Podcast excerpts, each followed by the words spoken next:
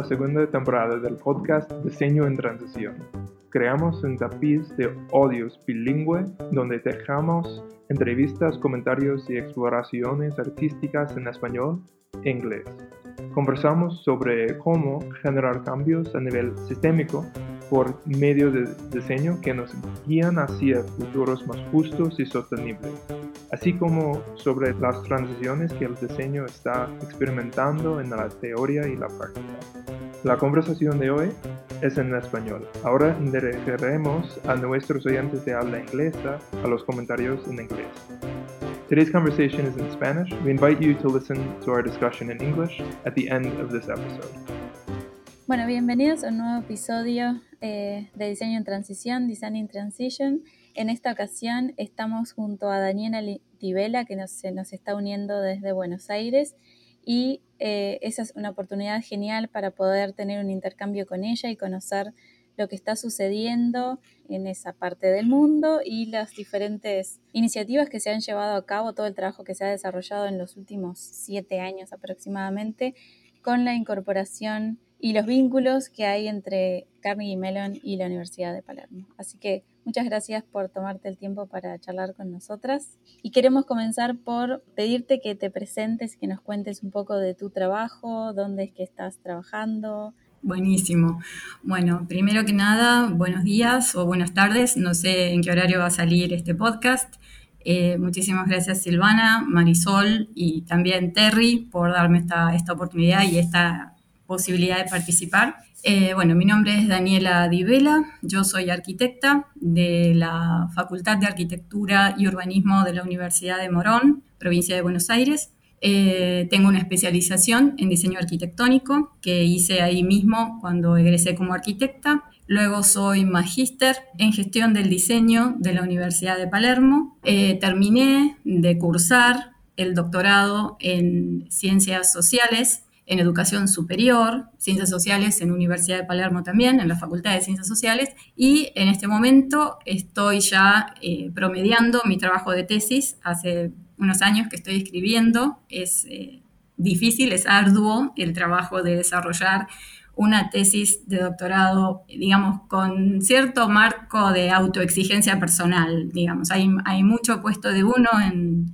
las tesis eh, esta es una tesis para mí muy importante porque desarrollo toda una línea que también tiene cierto vínculo con, digamos, con cierta, en realidad, eh, apuesta temática en vínculo con el diseño para la transición porque habla un poco del cambio de paradigma, ¿no? De, cómo el diseño viene evolucionando eh, específicamente en Argentina y trabaja cuestiones de mindset, ¿no? Cuestiones de, de, cómo es vista la carrera de, o cómo son vistos los diseños eh, y cuáles son aquellas eh, quizás limitantes y, no limitantes, ¿no? Eh, que le permiten su evolución.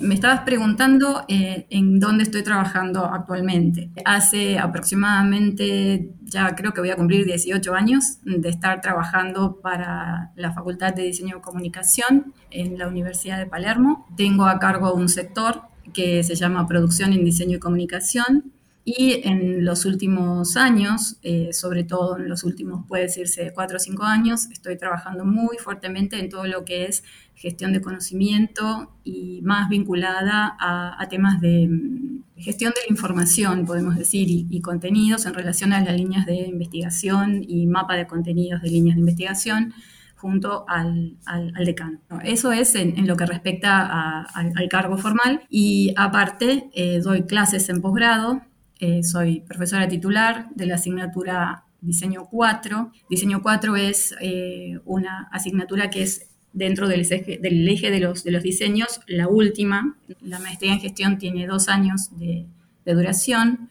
Tiene tres ejes, un eje es de investigación, un eje es de comunicación y el otro es de diseño, para hacerlo así de una manera sintética. Tienen nombres más largos, más complejos. Y, bueno, dentro de, de Diseño 4 eh, es donde estamos trabajando desde el año 2014 la temática del diseño para la transición como parte de una inclusión curricular que es una gran apuesta y con la que estamos muy, muy, muy contentos. Muchas gracias Daniela por esa introducción. ¿Nos podías platicar un poquito más acerca de cómo ha sido la experiencia de implementar el diseño para las transiciones o transition design en los cursos eh, que en el curso que acabas de mencionar? Eh, especialmente, pues me imagino yo que debe de haber ciertas adecuaciones que tengas que hacer debido al contexto de Buenos Aires o de estar en, en un lugar que no es Carnegie Mellon, básicamente, ¿no?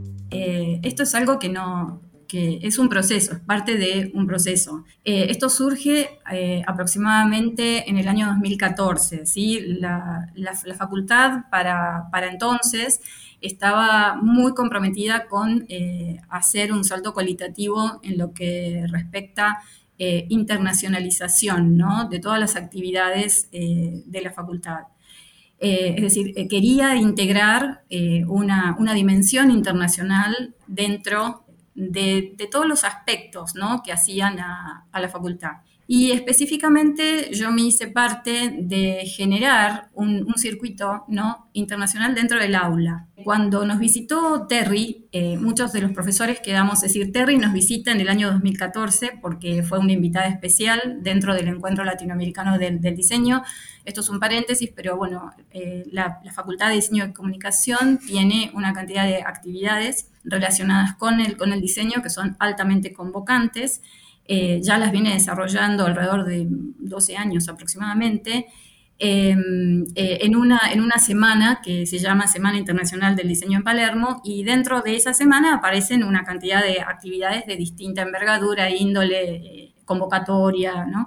Eh, donde está abierta tanto a la, participación de docentes, académicos, investigadores, estudiantes. Bueno, dentro de, esa semana, en el año 2014, en el encuentro y específicamente en el coloquio, fue invitada Terry y ella desarrolló casualmente la necesidad de un cambio, de, paradigma eh, en relación a, las carreras eh, del diseño y de cómo los diseñadores se plantaban ¿no? frente al mundo, frente a cómo era el perfil del diseñador y lógicamente muchos de los que estábamos asistiendo a esa, a esa charla paramos nuestras orejas y entramos a escuchar muy atentos. Eh, junto con eso, Terry después desarrolló el modelo que habían implementado y que, de los cuales son creadores, ¿no? Tanto ella como Gideon, como Cameron, que estaba en ese momento también. Los, digamos, ella explicó muy, muy precisamente eh, el camino del diseño para la transición. Eh, yo por aquí vi que ustedes ponen diseño en transición, lo cual también hace, hace pensar que junto con el diseño que se piensa para transicionar, también el diseño forma parte de un camino hacia una transición, ¿no? Es decir, como que es una cosa que está en capas, ¿no? Todas alineadas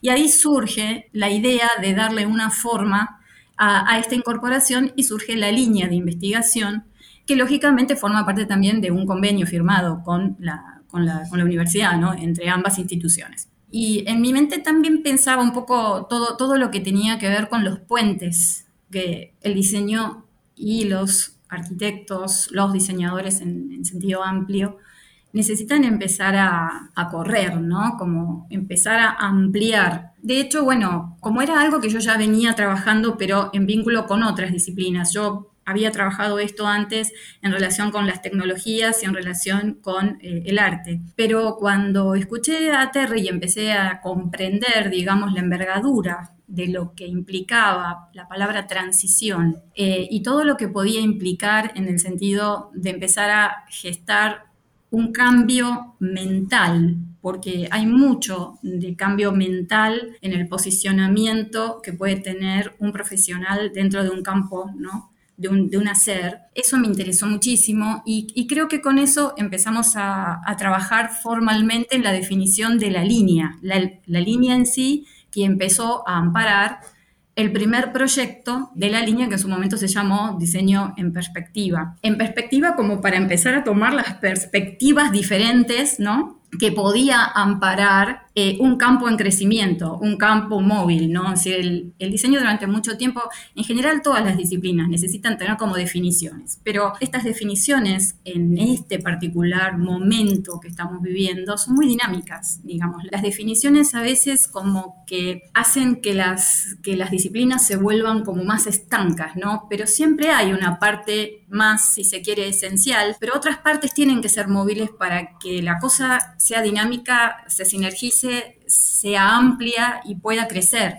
Y creo que eso es una de las, de las vertientes más fuertes que tiene eh, el diseño para la transición, porque tiene una fusión con una cantidad de posibilidades, de disciplinas, es sumamente abierta. Una de las cosas que hemos tratado de incorporar a esta experiencia es una lectura como se puede decir crítica y clínica del diseño. Para poder incorporarnos ¿no? a las temáticas, uno no puede ir en frío, y menos eh, con estudiantes y concursadas muy eh, heterogéneas. ¿sí? Palermo es una universidad altamente convocante, con perfiles muy diversos, con estudiantes de habla hispana y no, del cono sur y no, es decir, tenemos muchísima cantidad de estudiantes y eh, los posgrados están abiertos a todas las posibles especificidades del diseño. Entonces, generamos esta cosa de una visión crítica y clínica porque la primera parte, y esto es más eh, estratégico,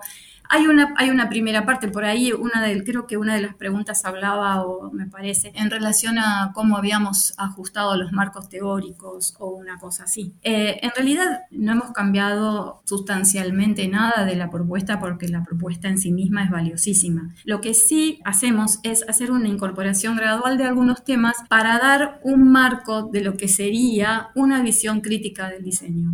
Em, a partir de ahí es cuando ya sí empezamos a trabajar más fuertemente, porque esta visión crítica es la que se posiciona sobre un cambio de mindset, que eso creo que es algo donde hacemos mucho hincapié, es lo que permite pasar luego al territorio emergente del diseño para la transición y a otras fases que ya serían las necesidades ¿no? o, la, o, la, o la necesidad del cambio y dónde, el estudio ya más de los casos que traen los estudiantes ya situados sobre el caso y sobre el campo, en el caso del Wicked Problem y las demás herramientas. Y ya después, bueno, todo lo que sería cómo, cómo podría ser intervenir y cómo podría ser visionar, ¿no? Es decir, para hacerlo más sintéticamente. Pero mm, creo que si tuviese que decir sobre qué aspectos trabajamos más, uno de los aspectos donde más trabajamos es en esta cosa del viraje, ¿no? De decir, bueno,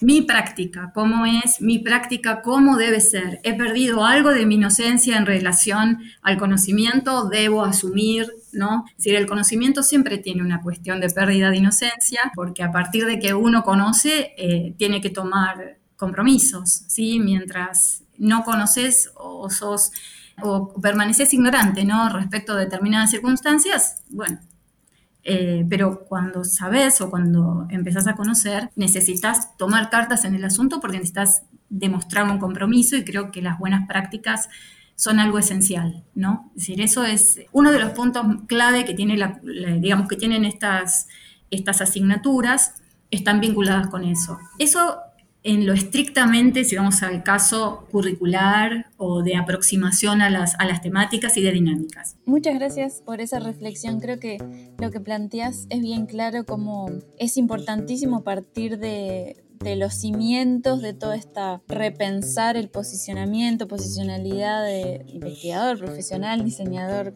quien fuera, eh, y hacer esta, esta crítica, entender la dimensión de este cambio de paradigma y cómo eso surge o como nos comentas ha surgido en, en discusiones o surge en el espacio del curso, en discusiones riquísimas que son el sustento para después seguir avanzando en proyectos más concretos. Justamente una de las cosas que te queríamos preguntar y que ya nos empezaste a contar es eh, eso, en, esta trayectoria de unos cuantos años, qué tipo de impacto han empezado a notar en relación a cómo, qué es lo que sucede a partir de que los estudiantes participan eh, en este espacio y especialmente en base a lo que nos contabas, como en el ejemplo anterior, ya que los estudiantes vienen de diferentes lugares, de toda Latinoamérica y, más allá, que es eh, el tipo de, de proyectos o el tipo de impactos que empieza o ha empezado a generar todo esto.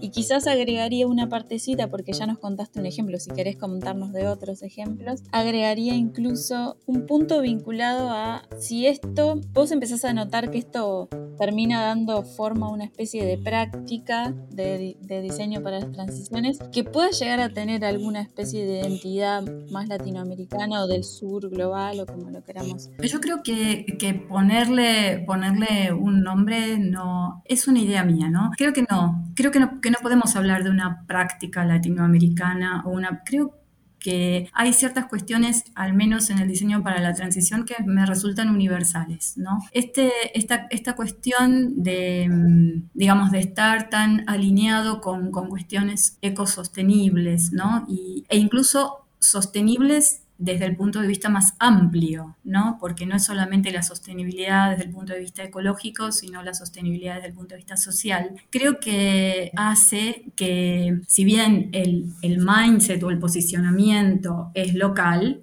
el aspiracional es universal. Entonces, eh, no, no le veo, digamos, al menos de momento, pero sí el camino que está iniciado tiene un fuerte impacto tanto adentro de, de la asignatura, fuera de la asignatura, en la casa y lógicamente en la, en la, comunidad, porque ya tenemos cinco proyectos, digamos, terminados, formalmente, digamos, cerrados y tenemos en curso dos eh, habitualmente eh, lo que hemos establecido es que cada, cada proyecto tiene que tener eh, un vehículo de comunicación. En esto está la publicación formal, donde participan investigadores que son de la casa invitados también, tanto por parte de, Terry, bueno, ya lo, ya lo habrás experimentado Silvana porque ya estás informada del, circuito, tanto investigadores invitados como investigadores formalmente trabajando en, las temáticas desde ambas instituciones y estudiantes que también están involucrados en la investigación y en la exploración de sus propios casos. Es decir, el, el impacto es múltiple.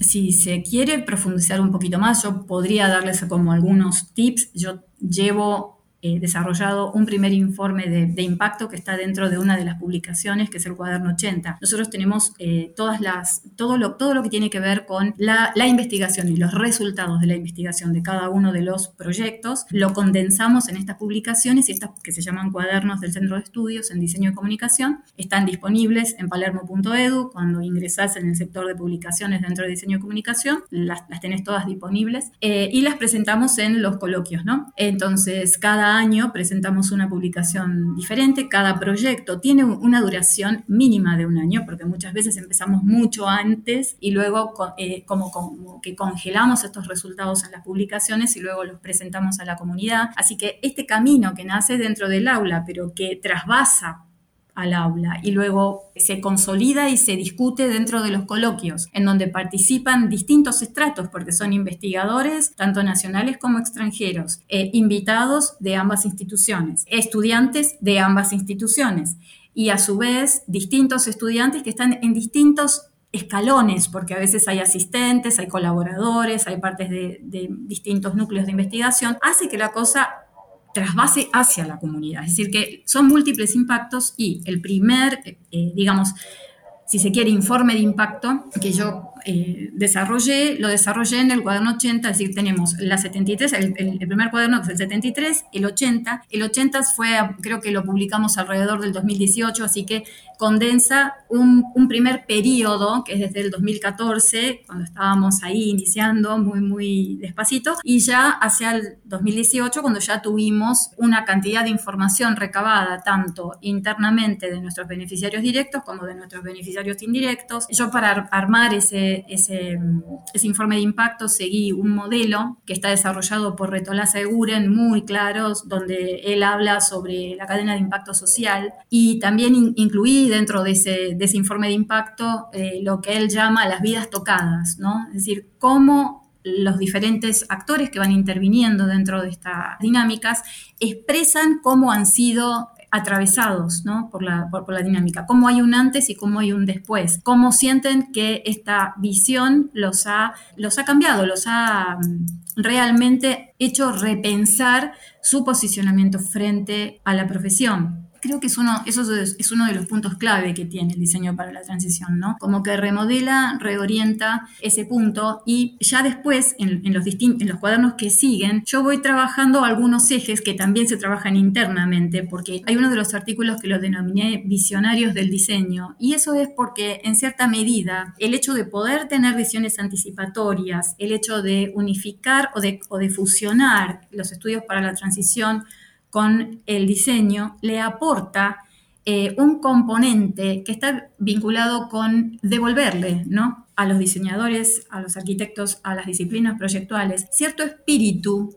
que tiene que ver con ser un visionario, con ser un protagonista, con tener ese espacio de agente de cambio, ¿no? Es decir, no, que no quede esto porque tenemos una larga trayectoria eh, producto de las diferentes etapas, digamos que etapas históricas, ¿no?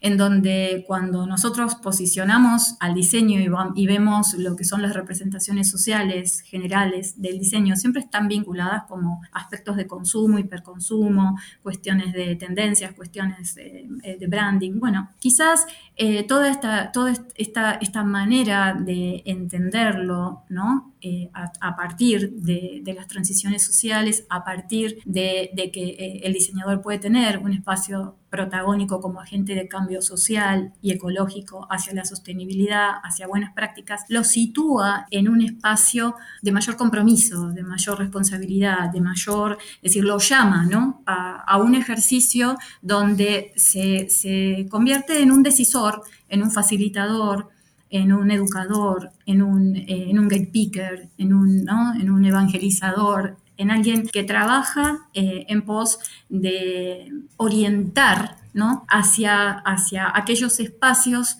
de modificación que sean los mejores, tanto para la profesión como para la sociedad. ¿No? Y, y, eso está re bueno porque es algo que pertenece a la modernidad que no debería perderse. Cuando de pronto Simon o Buchanan hablan de las buenas prácticas, cuando se pensaba en ese, en ese ser visionario que podía, eh, no sé, optimizar, que podía, bueno, es, es, ese, ese espíritu creo que es necesario retomarlo para transformarlo ¿no? Y, redimensionarlo de alguna manera en, esta, en este, tiempo. Y me parece que eso es otro de los puntos que tratamos de incorporar y eso genera mucho, mucha participación. El estudiante cuando empieza a darse cuenta, y es un estudiante profesional, ¿no? Cuando empieza a darse cuenta que se puede convertir en un agente de cambio, que puede que, realmente puede incorporar estas, estas temáticas y, gestionar y trabajar con otros, ¿no? Y, con todos, no esta cosa, digamos, de estas, de estas, de estas visiones que son, quizás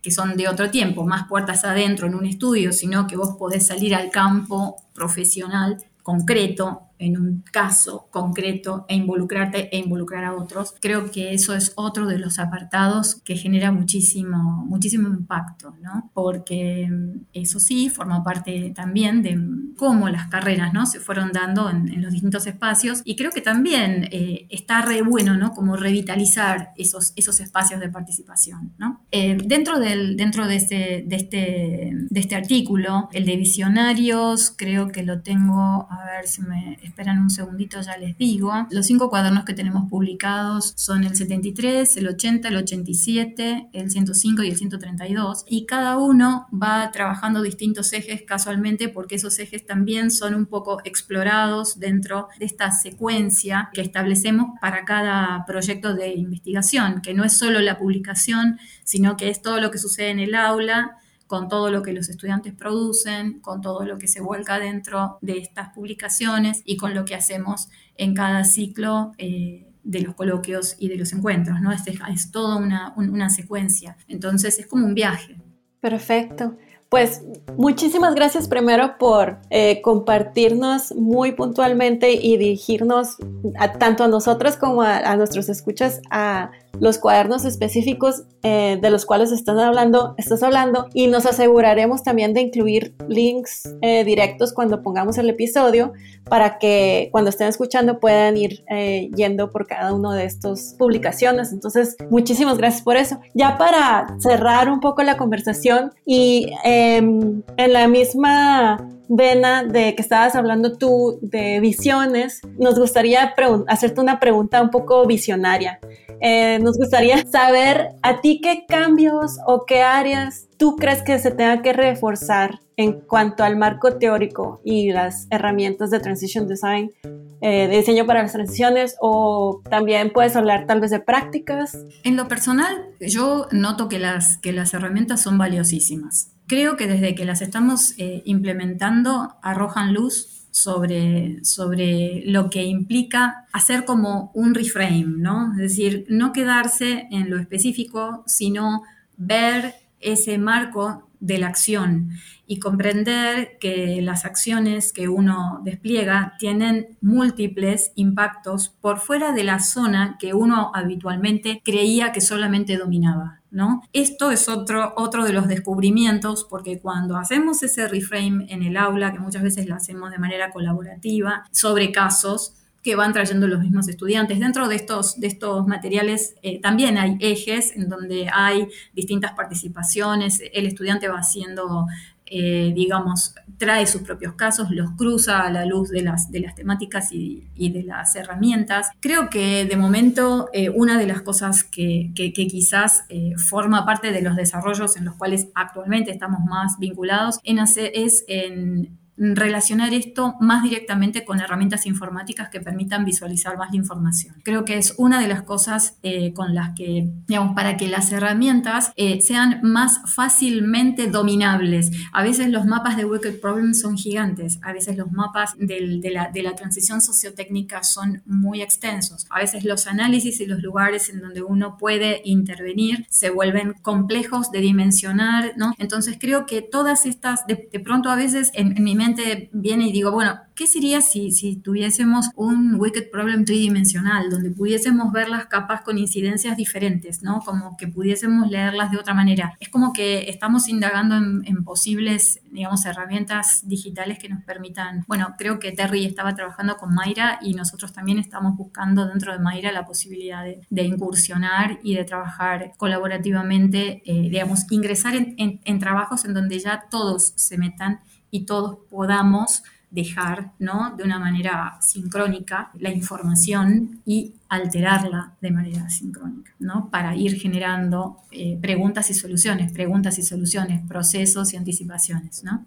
Bueno, muchas gracias por vertir estos comentarios y un poco nos permite quedarnos pensando diferentes, eh, diferentes aspectos, podríamos seguir hablando un tiempo más, pero quizás simplemente para cerrar y para no sé si una provocación o quizás abrir un espacio que nos, al menos personalmente, nos genera bastante curiosidad y plantamos una semillita de curiosidad quizás en nuestras escuchas, es que bueno, que quizás te preguntaríamos sobre tu, propio, tu propia investigación de doctorado, si querés contarnos qué es lo que has descubierto hasta ahora en relación a esta pregunta sobre el mindset, si querés adelantarnos por dónde va un poco lo, que has aprendido en el proceso.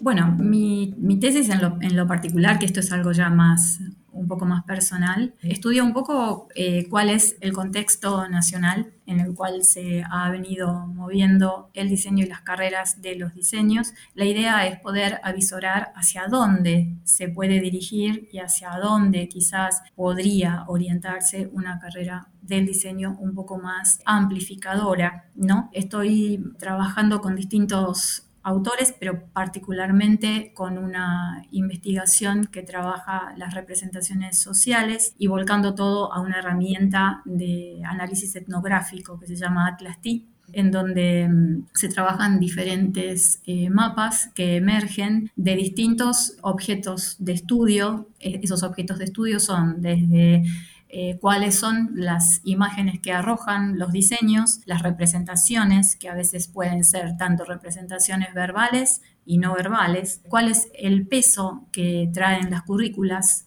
dentro y el lenguaje que se utiliza dentro de las currículas a la hora de definir al diseño y al ejercicio profesional de los diseñadores. Entonces, estos, estos mapas que, trabajan el lugar de la representación social de los diseños se contrasta con eh, algunas entrevistas en profundidad. Estas entrevistas en profundidad son, están hechas a académicos, representantes importantes eh, de distintas especialidades del, del, diseño y de la arquitectura y creo que cada uno trae sus propios rótulos y sus propios espacios de representación social y esto viene dado también por cómo hemos aprendido, por cómo seguimos viendo la disciplina, por cómo la ejercemos y por dónde creemos que vamos a seguir ejerciéndola. Un poco es eso, ¿no? Es decir, estoy, estoy, estoy triangulando en este momento información y, debo extraer, de acuerdo a, mi tutor, que es un, un, profesor emérito increíble de la Universidad de Indiana, que se llama Robert Arnove. Él me dio una cantidad de bibliografía, específicamente de un autor que se llama Fulian, para poder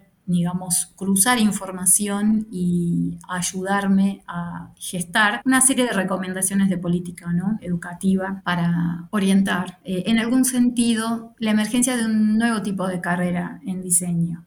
Algo sería por ahí, digamos, eh, lo cual es un gran aspiracional, espero lograrlo, no es sencillo. Eh, el camino, creo que yo hago mucho énfasis en, lo que es el proceso. Por último, quería comentarles algo. Si quieren, yo después les puedo pasar eh, los links. Dentro de palermo.edu hay una infinidad de actividades. La facultad tiene eh, también en su manera de obrar cierta cuestión anticipatoria y siempre está en un feedback increíble con, la realidad. Entonces, hace nada eh, hemos presentado, nada porque se presentó ahora en, julio, hemos presentado un, flamante instituto de investigación en diseño, eh, hemos abierto una red de investigadores en diseño, así que eh, después, si, si, querés, de manera offline, les paso los links para si los quieren añadir a, a esta entrevista. Hay una, una publicación que hemos sacado hace muy, muy poquito también en este año, que condensa, digamos, toda la actividad de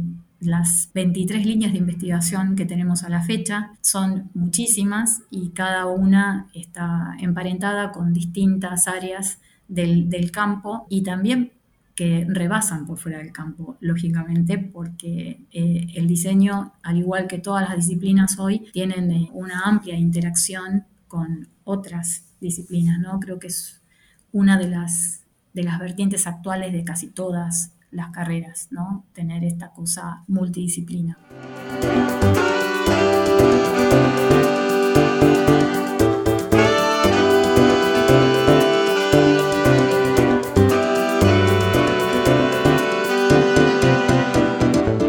We just heard from Daniela de Vela. She's an architect and a director at University of Palermo's School of Design and Communication. She's also a collaborator with the Transition Design Institute at Carnegie Mellon University, a coach, a professor. She has a master's degree in design management and a doctorate in higher education. During the conversation with Daniela, she spoke to the fact that design itself is in transition. And in particular, she's interested herself in how designers' mindsets and positionalities and the process by which designers investigate and shift their own perspectives within self and within teams as well as within the field at large. She asked, How can designers gain more and more perspective as they enter into a new relationship with design? And she, she really did refer back to the past ideas of what design is and what a design career is that were often more limited to a more kind of consumer level of design.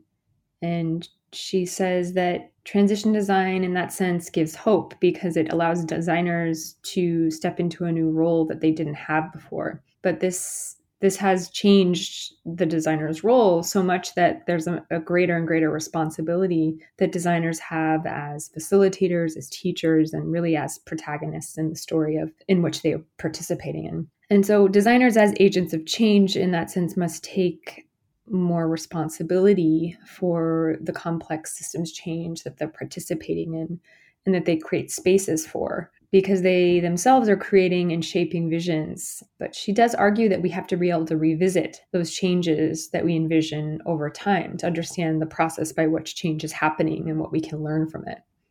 So, how do we do that? She said it's really less about tools and more about reframing uh, gaining more perspective by more noticing, reflecting, and reframing. So we mark moments of change where we're intervening, and then we understand the reverberating impacts. She she did say that socio socio-technical systems mapping is just so gigantic, and we certainly do need more tools to be able to look at the systems in which we're participating in in new and different ways, using different visual interpretations but we also have to continue to investigate our own mindsets and positionality within those changes. When we asked her if there was a practice, uh, a unique practice of transition design or, or design um, for systems level change in Latin America, she said it's really universal that we have to be thinking intersectionally on issues of social and ecological change.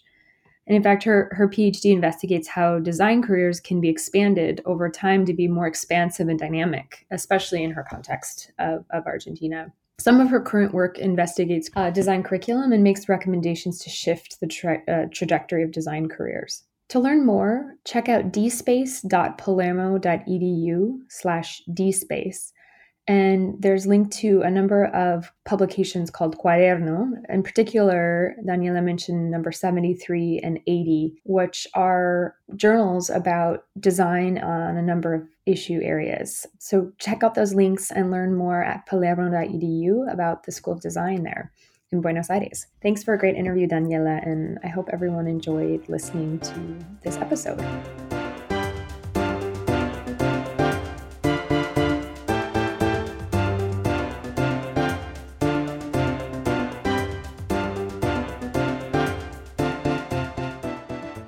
Acabas de escuchar un episodio más del podcast Diseño en Transición, presentado por Marisol Ortega, Nandini Nair, Erica Dorn, Silvana Juri, Sofía Bosch Gómez, Alex Poldin, con el apoyo de la Escuela de Diseño de la Universidad Carnegie Mellon.